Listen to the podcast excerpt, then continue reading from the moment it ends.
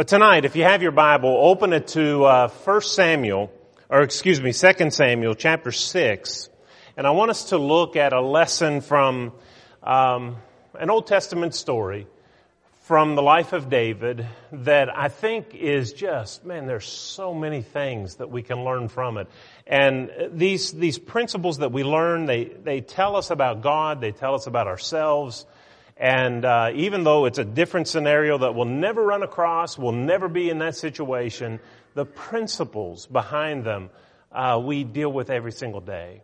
And so let's look at this story from uh, 2 Samuel chapter 6. And it has to do with the Ark of the Covenant. Um, just to give you a little bit of background before we get to the lessons, the Ark of the Covenant was an important piece of furniture in the history of Israel.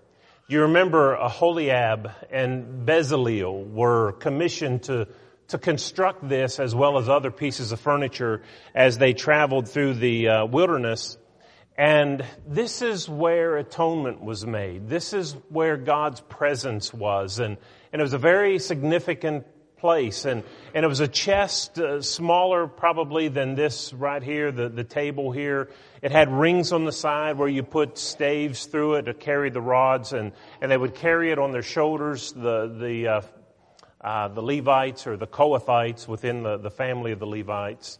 Uh, on top of it, there were the cherubim, the two uh, angelic beings with their wings covering the Ark of the Covenant. Inside was uh, the Ten Commandments, uh, pot of manna, and uh, Aaron's rod that budded. And so this um, this is significant. And for a while, this ark had been carried around and moved in different places. And, and it was time, what David is now king, and he says, you know, I, am going to bring this thing back to Jerusalem and uh, establish it here in the city of God. And so David goes out and, and he gets some men, a lot of men, to go out and, and get the Ark of the Covenant from uh, a man's house. And then they were going to move it back to uh, Jerusalem. That is a great idea. Um, the place where it was at uh, Abinadab's house, that's about 15 miles from Jerusalem. It's quite a long way for these priests to carry on their shoulders, so I don't know who came up with the idea. But they had the idea we'll just get some oxen and we'll get uh, a cart and we'll put it on that and we'll, we'll haul it back. Well, this man lived on a hill and they, they loaded up the ark on the back of this cart and, you know, it looked like it was going to fall. You can't let the Ark of the Covenant fall. I mean, this is too precious. This is, this is a monument. And so you remember Uzzah reached out his hand to steady it so that it wouldn't fall to the ground. And when he touched it, he was dead. God struck him dead. There was a commandment that says don't touch the ark. And he touched it. He violated the commandment and God disciplined him in, in that particular fashion. Well, when David saw what God had done to Uzzah, he, well, he got upset with God. Um, he basically pouted and went home. And he had the Ark of the Covenant taken to another man's house, Obed Edom, and he said, here, you, you, you put it in, in your house and leave it there for a while and, uh, might come back and get it, but, but, you know, he left it for a long time. Three months later, some men came to David and said, you know, this, this man in whom, in, in his house, the Ark of the Covenant was left, oh, God is blessing him. And so David said, well, we've, we've got to get this ark. And so they went back this time. This time they respected the word of God. In fact, if you have uh, the parallel account in 1 Chronicles chapter 15, they went back consulting first the word of God. Now, what does it say? How are we supposed to carry this? They go back with a completely different attitude and they get the Ark of the Covenant. They bring it back to Jerusalem and uh, end of story, at least for our purposes here tonight. That's the story in a nutshell. That's what we read about in 2 Samuel chapter 6. But what I'd like for us to do tonight is to look at that account and then ask ourselves some questions. What can we learn from this? What's in this that will help me to be more faithful to God, keep me from making the same mistakes they made? Are there any, any suggestions here? I think there are a number of them, and let's look at some of them together. First of all, this. Number one, God demands obedience. Uh, you know, we live in a society that so many rules are hedged and, and, and we just, you know, we, we don't follow. As parents, we, we lay down the law. We say, this is the way it's going to be. And, and then, you know, we, we, we back off. We don't follow through. Uh, you know, uh, you probably have remembered times when you were in trouble and, and you got one of those dreaded, when we get home, you know, maybe you're out in public and, and so your parents don't want to do anything in public. And so they say, when we get home, and so you know what's coming, and you get home, they've forgotten all about it. You know, it's, it was just words. How many times have you been in Walmart and, and the stores and, and kids throwing fits and you hear these people, if you do that one more time, and uh, they don't mean it, um, I'd like to see the one more time and have them really act. But it's just, we're so accustomed to words not really meaning and having weight. It's not that way with God. When He says something, He means it. And He expects to be obeyed. Many think that God is, is kind of like man, and God goes to great lengths to try to inform, I'm not like you. I'm not like a man. I, keep my word. I keep my promises. I don't break my vows. And when I say something, I mean it. And that's a lesson that a lot of people need to learn today. God is concerned about His will, about His word. Too many people are banking on the fact that God will change His mind, not necessarily change His mind, but just, just not follow through with what He initially said. People say, you know, God has a prerogative to just, you know, undo what he said, but God already exercised his prerogative in making the commandments. He can't go back on his word. He can't break his promises. He has to be faithful. The Bible tells us in uh, 1 Samuel chapter 15, do you remember when Saul went down and he was to utterly destroy the Amalekites? And they went down there and boy, they just whipped them. They had a great victory. They, and they were supposed to destroy everything. But they kept the king. They brought back some animals to sacrifice, you know, as a, a victory, you know, thing. Um, but Samuel, when Saul was approaching, he said, What is this I hear? I hear the sound of sheep, the bleating of sheep. And he said, well, you know, we went down there and did what God said, wanted us to do, but we kept some of the animals to bring back and we're going to offer them as a sacrifice to God because he's been so good to us. And, and, uh, Samuel said, to obey is better than to sacrifice. And to hearken or listen, that's better than the fat of rams. You need to listen to God. And Saul lost his kingship over that because God meant what he said. In Genesis chapter 6, when uh, well, excuse me, in Genesis chapter 19, when, when Lot's wife was taken away out of the city with Lot and by the angels, they were told, do not look back. But what did she do? She looked back. And I understand why she looked back. She had children there. And I'm sure she heard the commotion of the city being destroyed behind her. It, it it's not unthinkable to turn around and look. But God said, don't. And because she did, she was disciplined, turned into a pillar of salt. Matthew chapter 7 and verse 21 reminds us, warns us, not everyone that says unto me, Lord, Lord, shall enter the kingdom of heaven, but he who does the will of my Father who's in heaven. We're reminded we've, we've got to be faithful. We've got to be obedient. David did the wrong thing even though it was good to try to bring the Ark of the Covenant back, and even though it was good that they didn't want it to fall, they did the wrong thing. They put it on a cart rather than had the priests carry it. So it was disobedience. Um, here's a second thing that I learned from this, and that is that convenience doesn't trump the Word of God. 15 miles, that's a long way to carry a, a, a chest of this size that is overlaid in gold. Gold's pretty heavy. You, we got to carry that for 15. Do you know how long it's going to take?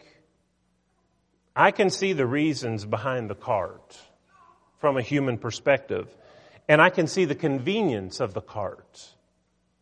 But God's not interested in convenience here. He's interested in obedience. And, you know, we have the same problem today. Uh, we don't, it doesn't have anything to do with the Ark of the Covenant, but it has to do with things like are we going to make this church user friendly or not? And what that means to a lot of people is something far different than what God wants. I'm all for being user friendly, but you know, there are a lot of churches today that just wouldn't pass the grade. And all these books on church growth that are written and, and marketing the church and the gospel and all that, it just, that churches, good churches of the Bible would never cut the grade uh, when, when measured up against all this marketing philosophy. The church at Jerusalem. Hey, you got two people that told a little fib. Do you kill them? That's what the church at Jerusalem did. God disciplined Ananias and Sapphira. That's not very user friendly. Um, and you can go on and on and look at things in, in Scripture. It, it, I understand to try to reach out to people, but you can't market the gospel that way. You can't, well, listen, Galatians chapter 5 says this in verse 11 there is an offense to the gospel. And if you remove the offense, you remove the heart of the gospel. The offense is that Jesus died on the cross and that we're sinners and we caused that to happen. And that calls me out and, and, there's no way to soften that. You can't package that. You can't make it look pretty. You can't put a little bow on it and say, oh, everybody's got to have this because this is really, there's that offense to the gospel and it'll never be marketable in that respect. We need to more concern ourselves with the Word of God than with convenience and making people happy and meeting people's needs or their perceived needs if it violates the Word of God. Um, he said, I want you to carry this ark. They didn't do it for convenience sake. He didn't say, Well, you know, I understand. It is a long way. He expected it to be done. We need to obey him today, even when it's not convenient. Another thing that I learned from this account is that feelings don't determine truth. Look at what took place in this chapter. David and the house of Israel played music before the Lord on all kinds of instruments. They, they had uh, all kind of things taking place in this chapter. They brought the cart up, and there's tambourines and cymbals and sistrums and and stringed instruments and um, instruments of fir wood on harps they've got this huge entourage, this band playing as they're going to go back to Jerusalem. It was a big deal. And this party atmosphere, this, this praise and all this. And you got to look at that and think, wow, how holy, how spiritual. These guys are, are really into it. They've got their music, they're all singing, they're all holy. But it wasn't. It wasn't holy at all. Their feelings, they felt like it was one of the best worship days of their life, I'm sure. But it was all wrong. How many people today put their stock in feelings? Oh man, I went to this and, and oh, it was such an emotional experience and I had this euphoria that I have never felt before. It had to have been of God. Well, I hope so, but not necessarily so. It depends on truth. And there are some things, you know, spiritual and emotional are not the same things. You know what's spiritual? This is an important point. You know what's spiritual? What is spiritual is what God says is spiritual. That makes it spiritual because He said so. It has nothing to do with how you feel about things. Why is being baptized, getting dunked in water is spiritual? Why is that? Not because of any kind of an emotional thing. It's just because God said it is. And when a person does something that heightens the emotions and gets you ramped up and you're way up here, you can call it emotional, but be careful because it may not be spiritual. The two are not the same thing. And we need to be uh, aware of and cognizant of the fact that feelings do not determine truth. Proverbs 14 and verse 12, there's a way that seems right unto a man, but the ends thereof are the ways of death. Here's another lesson we can learn. Good intentions don't excuse disobedience. Convenience doesn't excuse it, nor does good intentions. Well, why did he, why did he do this? Why did he touch the ark? I know the law said don't touch the ark, but why did he do it? To save the ark from being crushed. It was still wrong. Good intentions, but it was still wrong. In Acts 23 and verse 1, Saul said of his, or Paul said of his previous life, you know, I, I did all things in all good conscience. Uh, you know, I was putting men and women in prison. I, I held the clothes of uh, the guys that stoned Stephen to death. I was right there. I was in the middle of it. Um, I, I put men and women, I consented to their death. But he said, I did all of that in good conscience. But he was wrong. And, I think of Lot's wife again, you know, in Genesis chapter 19. I, man, I can understand uh, she doesn't mean to do wrong. It, it may have been a knee jerk. She didn't even think. It was, it was reflexive. I can see that coming about. But she did wrong. God expects us to do right. And even though we have good intentions, it doesn't justify us in doing wrong. And here's another lesson we learn. The goodness and severity of God, the nature of God is seen in this. Uh, God can be severe. Man, he struck down uh, Uzzah, and we can sit back and say, well, that is kind of drastic. How come, why does God strike some people down like that in the Old Testament and, and not give them a second chance? And, and I know of David, he made mistakes and he didn't struck down like that. And well, why is that? Well, that's a lesson in and of itself. I think some of it has to do with God's foreknowledge, His, His infinite wisdom.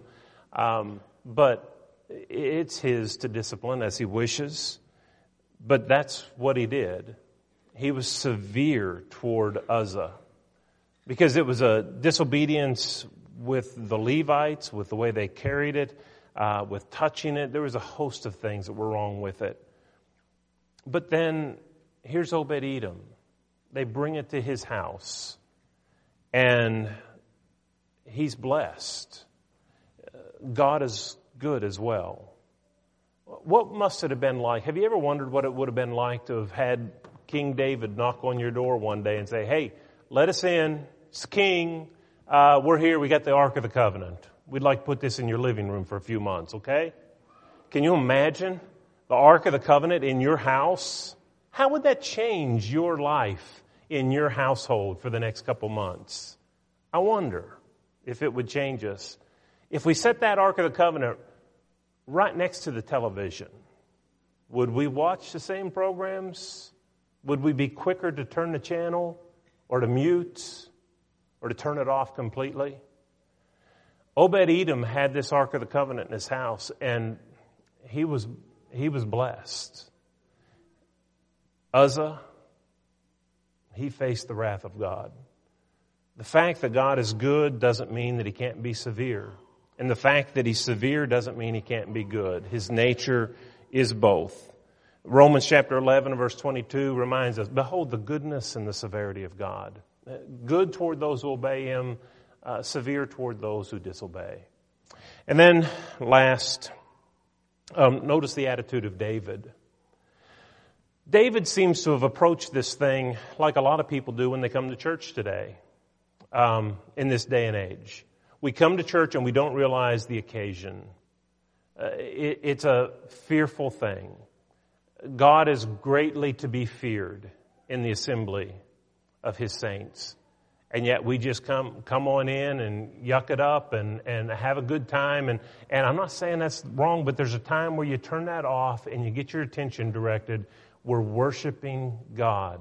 It's not about the person next to you. At this point, it's about devotion to God. And if I don't do that, I end up offending God in one way or another. I lose my focus and I end up not worshiping. And then what I've done to obey God, I've ended up, I go home at the end of the day and I haven't obeyed Him. David came, had this grand scheme, never consulted the Word of God, and he makes a mess of things. And he gets mad at God because of what God does. But his attitude changes. It took a little while, but he finally comes to himself. And I want you to turn in 1 Chronicles chapter 15 because I want you to see the difference. The first time he comes and, and there's all these, you know, it's just this party atmosphere, these, these, this band going and, and little regard to the Word of God is given here, and, and they just hustle in and put that cart up and trouble. Nothing but trouble. But now look at the second time when he goes back. He says in verse 13, the Lord said, For because you did not do it the first time, the Lord our God broke out against us because we did not consult him about the proper order. We didn't give thought to spiritual things. We never even thought to consider the Word of God in this whole matter. We didn't give thought to the proper order. So the priests and the Levites sanctified themselves to bring up the ark of the Lord God of Israel. And the children of the Levites and the children of the Levites bore the ark of God on their shoulders by its poles as Moses had commanded according to the word of the Lord. First time, they didn't give any thought to what God's will was. They were just going to go get an ark and bring it back to Jerusalem. They gave no heed to the Word of God. They learned their lesson. This time, they say, We've got to pay attention. We've got to look in God's Word and see what it says. And to show the difference in the attitude of David, every five paces, all the way back to Jerusalem, they offered a sacrifice to God.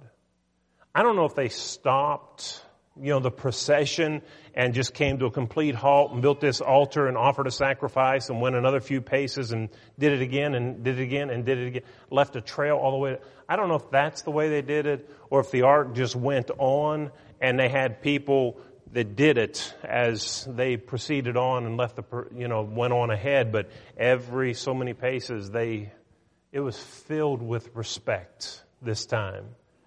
You're not going to catch us being frivolous. You're not going to catch us being disrespectful this time. We're going to take into account what your word says and we're going to honor you every step of the way. And this time they had no problem. God is greatly to be feared.